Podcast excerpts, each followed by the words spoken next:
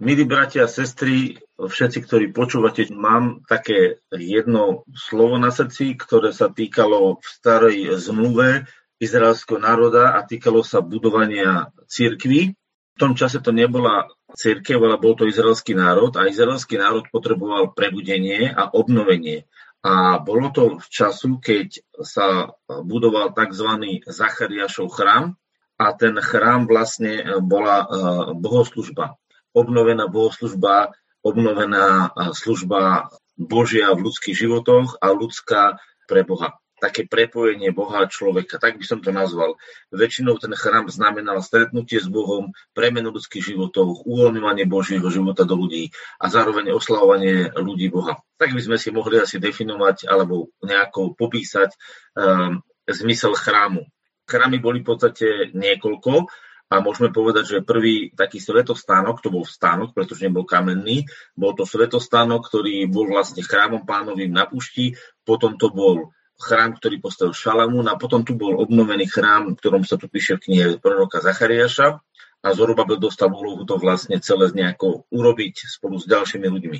No a potom je posledný chrám, ktorý je trvalý a ten chrám postavil pán Ježiš a ten chrám je vlastne církev živého Boha, ktorý je ktorí sú vlastne ľudia. Pretože Boh sa rozhodol, že bude bývať v ľudských srdciach. Samozrejme, ešte bude, ešte bude znova obnovený pre izraelský národ fyzický chrám, a to je prorokované, ale o tom teraz nebudeme rozprávať. Bavíme sa teraz o tom, že ten princíp, ktorý si ukážeme, ako sa buduje chrám, a teraz to prenesieme do nášho života, máme zaznamenaný v starom zákone taký obraz, taký princíp a budeme čítať knihu proroka Zachariáša v 4. kapitole a skôr ako budeme čítať v 4. kapitole, tak pre toho človeka, ktorý chce budovať církev, musí počítať s tým, že nepriateľ proti nemu pôjde a bude na neho špiniť. Pozrite sa v 3. kapitole napísané, to aby sme mali v obraze celé, ako to tu je oznaznamenané. 2. kapitola 10. verš a hovorí Prespevuj a raduj sa, cero Siona, lebo hľa prídem a budem bývať v tvojom strede, hovorí Jehovach. To je veľmi dôležité. Budem bývať v tvojom strede, budem prebývať v tvojom vnútri. A teraz, potom mi ukázal Jozu, najvyššieho kniaza, ktorý stál pred anielom Jehovach a Satan útočník stál, čiže Satan to je protivník, hej, útočník, stál po jeho pravici, aby útočil na neho. Ale Jehovách riekol Satanovi, nech, nech ťa potresce Jehovách, Satane, nech ťa potresce Jehovách, ktorý vyvolil Jeruzalem. Či nie je on hlavňou vytrhnutou z ohňa? A Jazua bol oblečený v v ruchu a stal pred anielom. A odpovedal a riekol tým, ktorí stali pred ním a povedal, vezmite z neho to pluhavé rucho a riekol mu, hla učinil som to, aby prešla tvoja neprávosť teba a obliekal som ťa do slávnostného rúcha. A povedal som, nech položia na neho čistý ovojného hlavu a tak položili čistý ovojného hlavu a obliekli ho do rúcha a aniel Jehovach stál tam. A aniel Jehovach osvedčil Jozue riekol, Takto hovorí Jehovak zástupov. Ak budeš chodiť po mojich cestách, ak budeš strážiť moju stráž, vtedy budeš aj ty súdiť môj dom a budeš strážiť moje dvory a dám ti, aby si chodil medzi týmito, ktorí tu stoja. Takže tu vidíme, tu vidíme toho kňaza, ktorý vlastne mal úlohu byť v tom dome Božom a mal byť e, tým užitočným nástrojom, že na neho nepriateľ útočil. Satan je protivník a znamená, že útočí. To znamená, keď chcete budovať Boží dom, keď chcete konať vôľu Božu, vždycky prídu od nepriateľa útoky a bude vlastne šlapať po vás a bude vás špiniť a bude vyťahovať vaše chyby a vaše pády. A pamätajte si, kto chodí v cirkvi a vyťahuje špiny a pády a rozmazáva ich, to je presne tento služobník uh, diablov. Samozrejme, že Boh vedel o Jozuovej chybe, vedel o tých chybách, ktoré sa urobili a preto povedal, spôsobil som ja, aby tvoja nepravosť odišla od teba. To znamená, ak niekto spraví nejakú chybu, tak to nie je preto, aby sme ho rozmazávali, ale aby sme tú chybu zobrali, odložili, vyznali, dali preč a namiesto toho sme pustili nový život. A teraz prichádza ďalší čas toho videnia. Potom sa, štvrtá kapitola, môžeme čítať. Potom sa navrátil aniel, ktorý to hovoril so mnou a zobudil ma ako muža, ktorého zobudia z jeho spánku. Keby teraz prišlo také precitnutie, také ukázanie a riekol mi, čo vidíš? A ja som povedal, vidím a hla svietník celý zo zlata a jeho nádoba na olej na jeho vrchu a sedem, a sedem jeho lamp na ňom po siedmých trubkách k lampám, ktoré sú na jeho vrchu. A dve olivy pri ňom, jedna z pravej strany nádoby a jedna z ľavej strany. A povedal som a riekol anielovi, ktorý hovoril so mnou a povediac. Čo znamenajú tieto veci, pani? Na to odpovedal aniel, ktorý hovoril so mnou a riekol mi. Či nevieš, čo znamenajú tieto veci? A ja som odpovedal, neviem, pane. A on odpovedal, riekol mi. Toto je slovo Jehovách k Zorobábelovi, hovoriac, nie silou ani mocou, ale môjim duchom hovorí Jehovách zástupov. Tak tu by som chvíľočku zastal. Čo sa vlastne dialo? To znamená, prvá vec, ktorú sme videli, je to, že keď človek chce budovať Boží dom, tak bude mať od seba, bude mať na seba protivníkov. Protivníkov, ktorí rozmazávajú do kulečka stále jeho hriechy a ktorí špinia, že je nehodný, nepripravený, nemožný toto si netreba všímať. Samozrejme, keď niekto príde, že nám poukáže nejakú, nejakú chybu, ktorú robíme, preto aby sme sa posunuli k lepšiemu a mohli lepšie budovať Boží dom a byť efektívnejší, užitočnejší, tak to je v poriadku, to je správne. Ale keď niekto bude rozmazávať vaše hriechy a že ste nehodní, neschopní, nemožní, tak to je presne rozpoznanie toho satana, ktorý je protivník a ktorý chodí. A na to je krásne povedať, nech ťa potreste Satan Jehovach.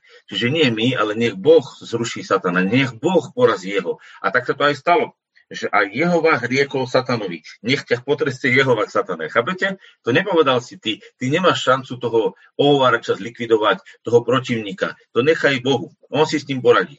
Ale tvoja zodpovednosťou je, aby si sa stal synom Olivy, aby si bol plný oleja a tam, keď vidíme, tak bol tam obraz svietnika, ktorý mal sedem ramien. To je dokonalosť Božia, eh, kedy eh, aj v Novej zmluve je sedem cirkví, ktoré sú prirovnané k svietniku a preto aj ten svietnik podľa starej zmluvy je predobrazom budovania cirkví, predobrazom cirkví prepojenej s ramenami do jedného celku a to je celé naplnené olejom. A toto je vlastne to, ako sa má budovať cirkev. A teraz prakticky tu aj vysvetľuje, že čo to znamená. On hovorí, neviem. A on mu hovorí, toto znamená táto vec, že vraj nie silou, nepresviečaj sa, nedokazuj svoje slova, neargumentuje stále dokola, že máš pravdu, nehovor stále takto to je a toto musí byť a takto to je a dovtedy až pokiaľ si neodklopnú to. Povedz Božie slovo, nechaj Božie slovo pôsobiť, nechaj to na Božom duchu, nemusíš to zargumentovať, vysvetliť, sto razy dokazovať, nechaj to tak. Nechaj Bohu, aby mohol potvrdiť svoje slovo. Teraz prejdeme do jedného slova, ktoré bolo vynimočné na apoštoloch. Viete, my sme ľudia takí, že chceme si dokázať, že máme pravdu, alebo že máme správne videnie, alebo že to chápeme. Veľa razy sa mi to stalo, ale poďme si otvoriť e, Marka 16. kapitolu. A Marek 16. kapitola je nádherné školenie a nádherná škola toho, čo vlastne Boh nám chce ukázať. Takže poďme do Marka 16, 19. 20. verš. A tak pán Ježiš, keď dohovoril s nimi, zatý bol hore do neba a sadol si po pravici Božej. A oni vyšli a kázali všade. A pán spolu účinkoval a potvrdzoval slovo tým, že ho sprevádzali divy. Tak je pravda. Tam je na konci napísané Amen. A to je vlastne ten zmysel, že oni kázali slovo. Oni nemali ani Bibliu aby sme boli v obraze. Apoštolovia nemali Bibliu, my si nosíme novú zmluvu, otvoríme, tak toto je napísané a to je naša, naša pasca, pretože my zoberieme tú Bibliu a šermujeme sa s veršikmi a dokazujeme, že jeden veršik hovorí toto a dokazujeme, že druhý veršik dokazuje, hovorí toto. Tými veršikmi, ktorí apoštolovia povedali, sa my šermujeme ako s mečami a máme z toho iskry, vojny, škriepky a vyhlasujeme jedného za svetého, druhého za nesvetého a takého a onakého. Apoštolovia nič takéto nemali a mali tým aj výhodu, pretože oni mali vlastne len slovo pánovo, ktoré od pána počuli a hovorili to slovo a pán potvrdzoval to slovo divmi a zázrakmi a mocou. Toto bolo to, ako budovali oni svietnik. Oni boli plní oleja a z moci Ducha Svetého hovorili a nedohadovali sa o tom, ale ich videnie dovádzalo k ľudí k duševnému, k duchovnému a aj fyzickému zdraviu, k harmónii samých so sebou, harmonii s ostatnými ľuďmi, harmonii s Bohom. To znamená, dostali rovnomerný, krásny, nádherný vzťah s Bohom, s ľuďmi i sami so sebou. A keď počúvate Božie slovo, ktoré pôsobí, tak ono vlieva do vás život, vlieva do vás moc. K čomu? Aby ste mohli eh, tvoriť vzťah s Bohom, s ľuďmi i sami so sebou. A toto, keď sa nedieje, keď počúvate Božie slovo, ale vás to odvádza od Boha, dostáva vás to do toho, že začnete sa povyšovať na druhých ľudí, alebo ich začnete odsudzovať, alebo začnete mať rozpory sami so sebou e, a začne sa do vás všetko byť a miešať, tak pravdepodobne nepočúvate Božie slovo, ale iba náboženské. Pretože náboženstva e, sú e, náboženstvo ako také je vlastne uplatňovanie, posilňovanie svojho ega. Viete, prečo to dovolím povedať? Pretože zmysel náboženstva je vlastnou silou, vlastnou mocou, vlastným úsilím, aj keď akokoľvek pekne obalené, doniesť Bohu nejakú obeď a Bohu sa zapáčiť. To je vlastné úsilie, ako si u Boha získať priazeň. A to už tiež naše skutky, alebo počúvajte dobre, ale aj cez milosť, lebo e, aby ste pochopili, vy môžete sa snažiť vlastnými skutkami a tým, tým vlastnými skutkami si môžete získavať u Boha priazeň. Ale potom môžete prísť a ponižovať sa a povedať, že ja som nehodný, neschopný, nemožný, nič som, na nič som a týmto sa akože ponižujete, aby ste vyšli Boha. A to je ten istý skutok. To je to isté skutkačenie, len je oblečené do ducha milosti a tvárite sa, že aký ste zbožní. A ja vám hovorím, vtedy ste telesní.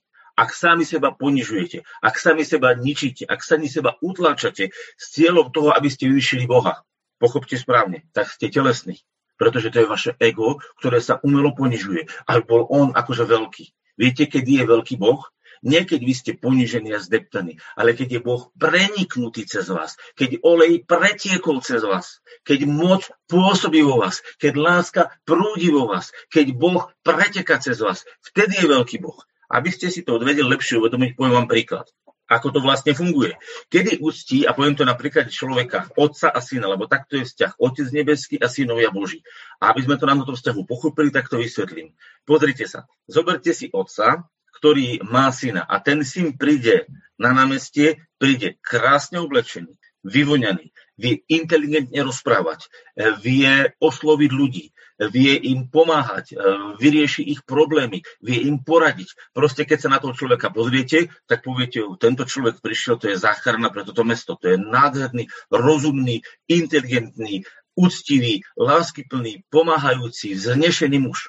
A toto je jeden muž, toto je syn Boží a príde druhý syn Boží, ktorý príde smradlavý, špinavý, hladný, nadávajúci, zdeptaný a bude bedákať nad tým, aký je hnusný, aký je chudák, ale aký je veľký Boh milostivý, lebo on ho od všetkého očistil a on ho teraz vo všetkom uzdravil a pozrite sa na neho a on je sám sebe zdeptaný, skľúčený, zovrený. Nikomu nevie poradiť, nikoho nevie zachrániť, lebo sám sebe zdeprimovaný, ale bude rozprávať, že ja som taký biedný, na nič hodný, ale veľký je Boh. Povedzte mi, ktorý z týchto dvoch synov dáva Bohu česť a slávu? Ktorý z týchto dvoch synov ctí Boha a je nádherným obrazom svojho otca? Ten v tom oblečení a čistý a múdry a láskavý, alebo ten bedákajúci nad sebou, aký on biedný, hrozný, ale aký je Boh milostivý, lebo mu všetko odpustil. A vyzerá rovnako stále zdeptaný. Ktorý z týchto dvoch synov dáva Bohu slávu? Keď sa pozriete na život pána Ježiša, život pána Ježiša sa nevyznačoval tým, že bol zdeptaný, nevyznačoval sa tým, že bol nevyrovnaný, nevyznačoval sa tým, že bol nespokojný, nevyznačoval sa tým, že by chodil o sebe a rozprával, aký som ja biedný, aký som ja strašný, aký som ja, ja, ja, ja, ja, ja, len ja. On proste bol plný lásky, kde prišiel, odovzdal lásku, kde prišiel, odovzdal múdrosť, kde prišiel, odovzdal radosť, kde prišiel, odovzdal požehnanie, kde prišiel, odovzdal, keď to tak správne poviem, teraz pochopte, tú prosperitu, ale nie, nie tu, čo sa v Amerike hovorí, ale tú, to, to prospievanie, tú radosť, tú, ten život, lebo on mal sám v sebe život. On bol Boží syn, nie mocou, ani silou jeho vlastného ega, ale Božím duchom to všetko prúdilo cez neho a on toto vykazoval. Ale zároveň to znamenalo, že on vedel, kto je. Uvedomoval si svoju hodnotu, uvedomoval si, na čo sem Boh poslal. A teraz vidíte, že existuje Božie synovstvo, ktoré pôsobí. Ale existuje aj náboženstvo. A to náboženstvo dobrých skutkov a náboženstvo samozvolenej pokory. Samozvolenej. Sám si človek vymyslel v tom seba ponižovaní a v tom šlapaní po ľudskej duši, šlapaní po ľudskom tele, šlapaní po Božích princípoch. A tým si myslí, že vyvyši Boha. Ja vám hovorím, to je nič iné ako ego. Ego človeka, ktoré potrebuje zapôsobiť na Boha tým, že sa ponižuje.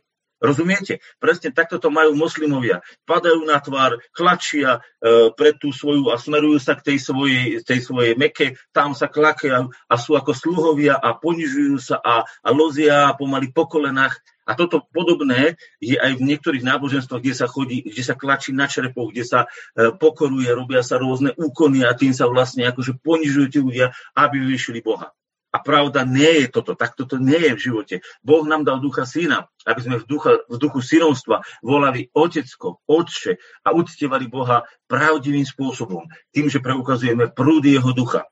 A Zorobabel dostal túto úlohu. Zorobabelovi povedal Boh a riekol, nie silou a nie mocou. Viete, tá sila a moc spočíva v tom, že človek, keď chce človek silou a mocou, tak silou a mocou ukazuje, že je, on je zbožný. Viete, jedna, jedna z tých vecí sú dobré skutky. Prečo sú dobré skutky? No, aby ste ukázali, že ste zbožní, nie? A prečo sa človek ponižuje a stále ja nič a ja nič a nemôžem a všetko? No, aby ukázal, aký on zbožný.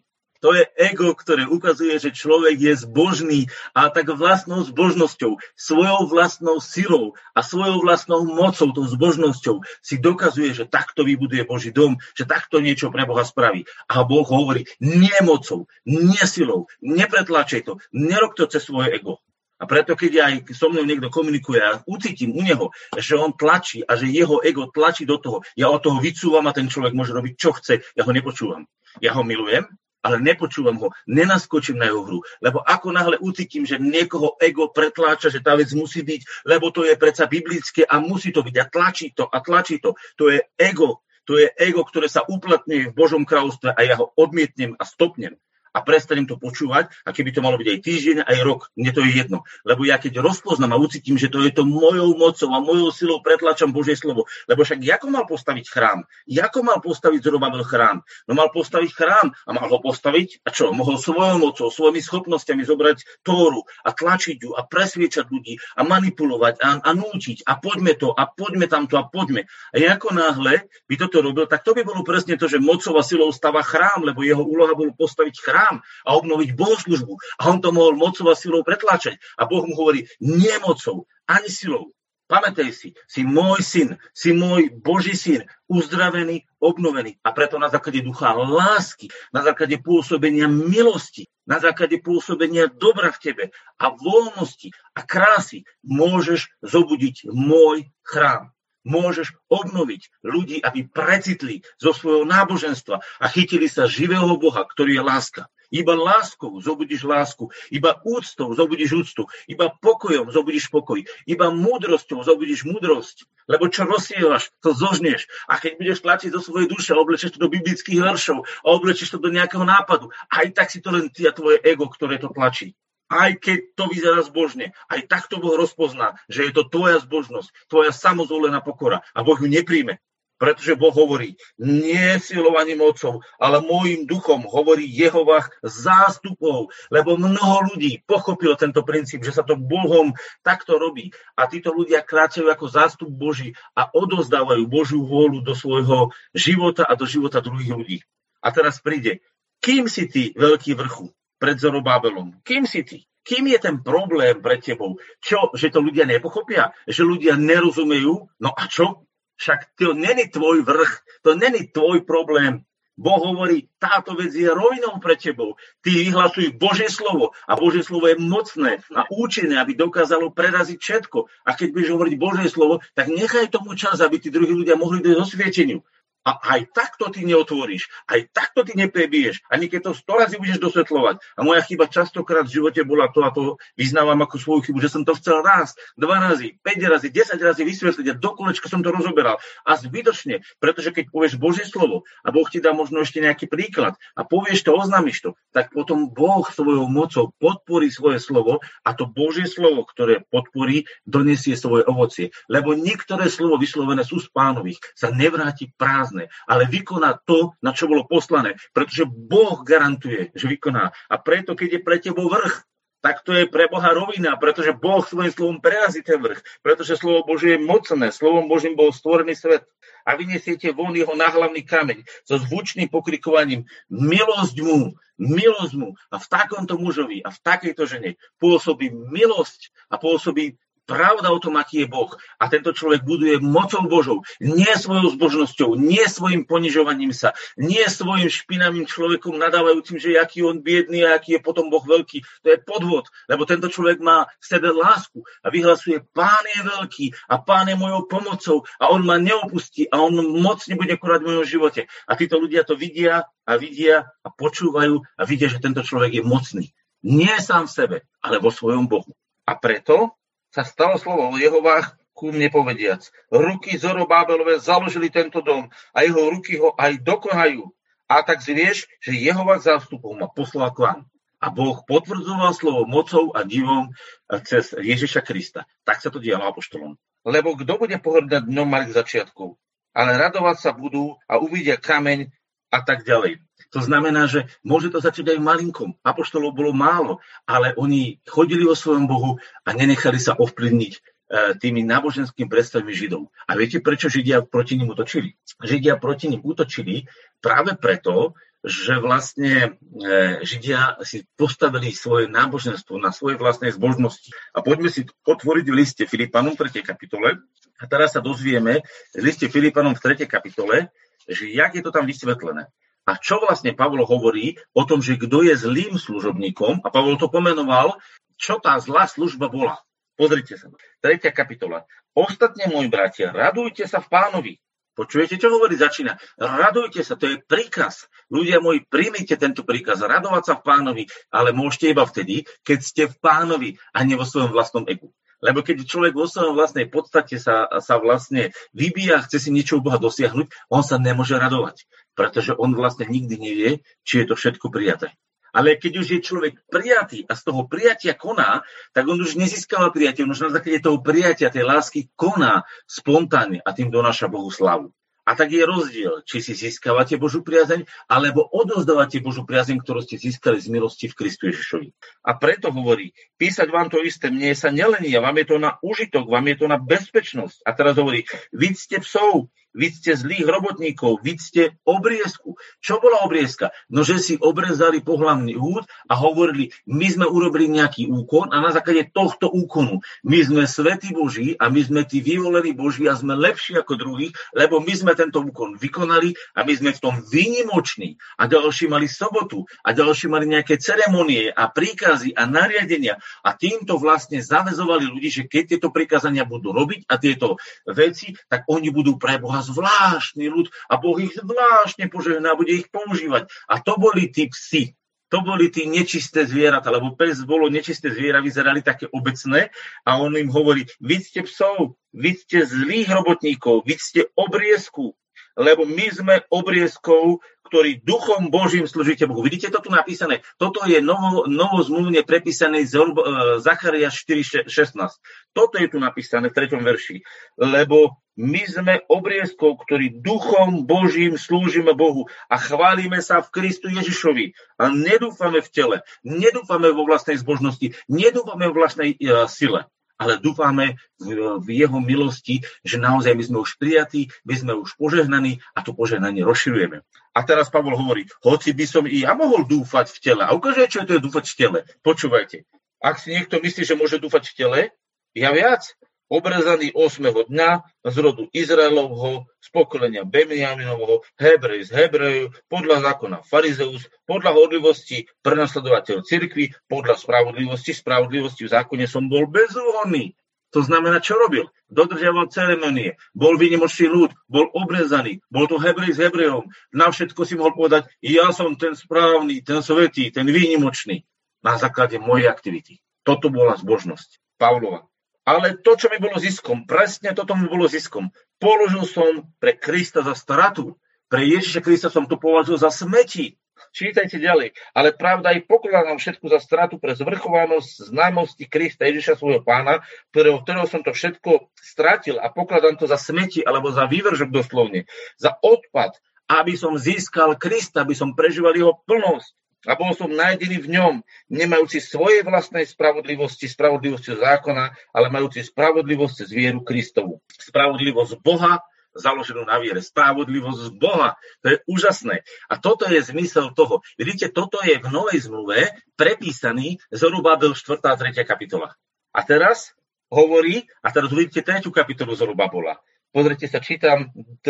verš. Nie, že už by som bol dosiahol, alebo že už by som bol dokonalý, ale sa ženiem, ak by som aj len mohol uchvátiť, čomu som aj uchvátený Kristom Ježišom. Bratia, nemyslím o sebe, že by som už bol uchvátil, ale jedno robím na to, čo je za mnou, zabúdajúc, a potom, čo je pred mnou, vystierajúca, ženiem sa za cieľom, to znamená, on neriešil svoje zlyhania, neriešil svoje veci, on žil v duchu aktívnej milosti, ktorá v tom pôsobila. Nežil svojimi zlyhaniami z minulosti, nežil tým, že prišiel a niekto mu ich pripomenal. Povedal, to je minulosť, to je, už, to je už očistené. Hriechy sú očistené a veci, ktoré som z Boha vykonal, chvála Bohu za to. Vďaka a idem ďalej a žijem v prúde milosti. A toto je to, čo Boh chce, aby sme doniesli. Pretože ak budeme ľudí nasmerovať na svoju ničotnosť a na veľkosť Krista na základe svojej ničotnosti a zbožnosti, tak si predstavte, čo sa vlastne tej ľudskej duši zvestuje a rozpráva. Ten človek je rozbitý sám sebe, zničený, potrebuje uzdravenie, potrebuje nový život. Obrazne vám to poviem na príklade toho koroňáka, čo má plúca zničené. Namiesto toho, aby ste eh, povedali človekovi, ktorý má zničené plúca, ktorý to má všetko poumierané tam a ledva dýcha na prístrojoch, tak vy namiesto toho, aby ste mu dali nové plúca a dali ste mu krásne dýchanie, tak mu ešte poviete, že vidíš to, ako je to všetko v tebe umreté, aký si ty nehodný, neschopný a ty takto ne...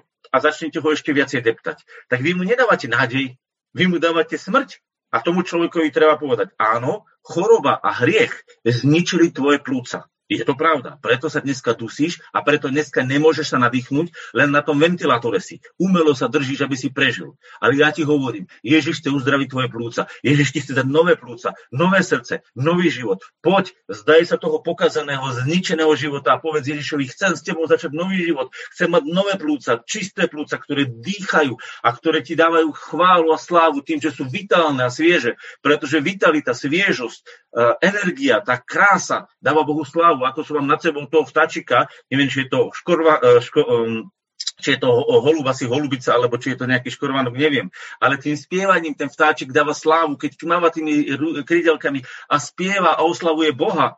A nie keby bol desi ubitý v blate, zatopený a tam kvičí od bolesti. Tým sa Bohu nedáva sláva. Bohu sa dáva sláva. Viete, ja som raz videl jeden film a to bolo veriacim človekovi, ktorý miloval Boha, vyhral, myslím, že Olympiádu a on povedal takúto vec, že Boha baví, keď ma vidí behať a vyhrávať. Keď ma vidí, že behám a jeho to teší. A ja som si vlastne uvedomil, že keď sa Boh díva na zajacov, ktorí behajú, skáču, alebo na vtáchy, ktoré lietajú, alebo na kvety, ktoré kvitnú, alebo na, na stromy, ktoré donášajú plody. Boha to teší. Viete, skáďal som na to prišiel a Boh sa pozrel na tie stromy, ktoré vydávali ovocia, ktoré vydávali plody a povedal, je to dobré, a Boh povedal, plodte sa a množte sa a naplňte zem. Keď sa niekto plodí a množí a je, a je, a je účinný a rozmnožuje sa a rozširuje svoje požehnanie, tak to je to, čo je Bohu milé. Viete, čo začalo donášať plesne, choroby, parazity? No hriech a vtedy prestáva ovocie rodiť, prestáva strom. Pozrite sa, keď ste záhradník. Kedy vás teší vaša záhrada? Keď kvitne, keď donáša ovocie, keď v sebe nemá parazity, keď v sebe nemá škodcov, keď v sebe nemá ten problémy, ale donáša krásou, vôňou, ovocím, radosť záhradníkovi. A presne tak je to s Bohom a s jeho cirkvou.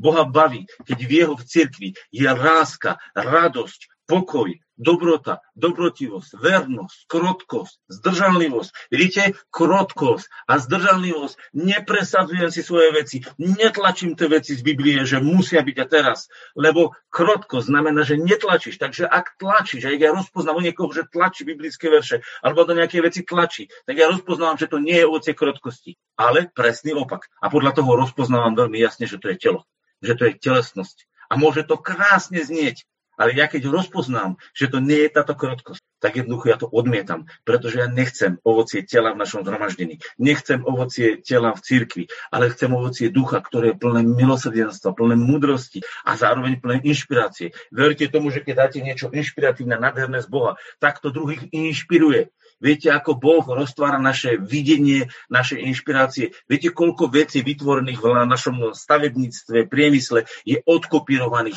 inšpirovaných v prírode? Prečo? Pretože Boh dal nesmierne množstvo farieb, krásy. Pozrite sa za mňa, tú dúhu. Vidíte krajšiu farby, zložené farby ani nenájdete ako dúhové. A Boh dal nám dúhu, aby sme si z toho zobrali farby, sme si zobrali inšpiráciu, aby sme to vedeli zladiť. Dal nám modrú oblohu, nádherné vody, dal nám krásnu trávu, dal nám, a to len materiálny svet hovorí. A čo všetko je v duchu, v Kristovej láske a v Kristovej mudrosti pre nás pripravené, aby sme to zobrali a aby sme to odnesli ďalej. A toto je to, čo znamená nemocou ani silou, ale môjim duchom. Že jednoducho duch vo mne prúdi a spôsobuje nádherný božský život. A toto je to, čo som dneska mal na srdci vám odozdať. E, pán mi ukázal a povedal mi, alebo vdal mi tak na srdce. Ukážim, že ako sa buduje môj dom, ako sa naplňa môj dom ľuďmi. Takže sa im príde povedať posolstvo, môžeš mať nové plúca, nemusíš žiť skorumpovaný, zničený, zrujnovaný život, kde sa už nemôžeš ani nadýchnuť, kde, máš, kde nemáš trošku čerstvého vzduchu, ale máš nový, nádherný život, lebo Boh ti v Ježišovi chce dať nové plúca, nový život, nové nadýchnutie sa. A duch hovorí, a toto je to krásne. A v tom vás chcem pozbudiť, aby sme naozaj vedeli takto Boha chváliť. Amen.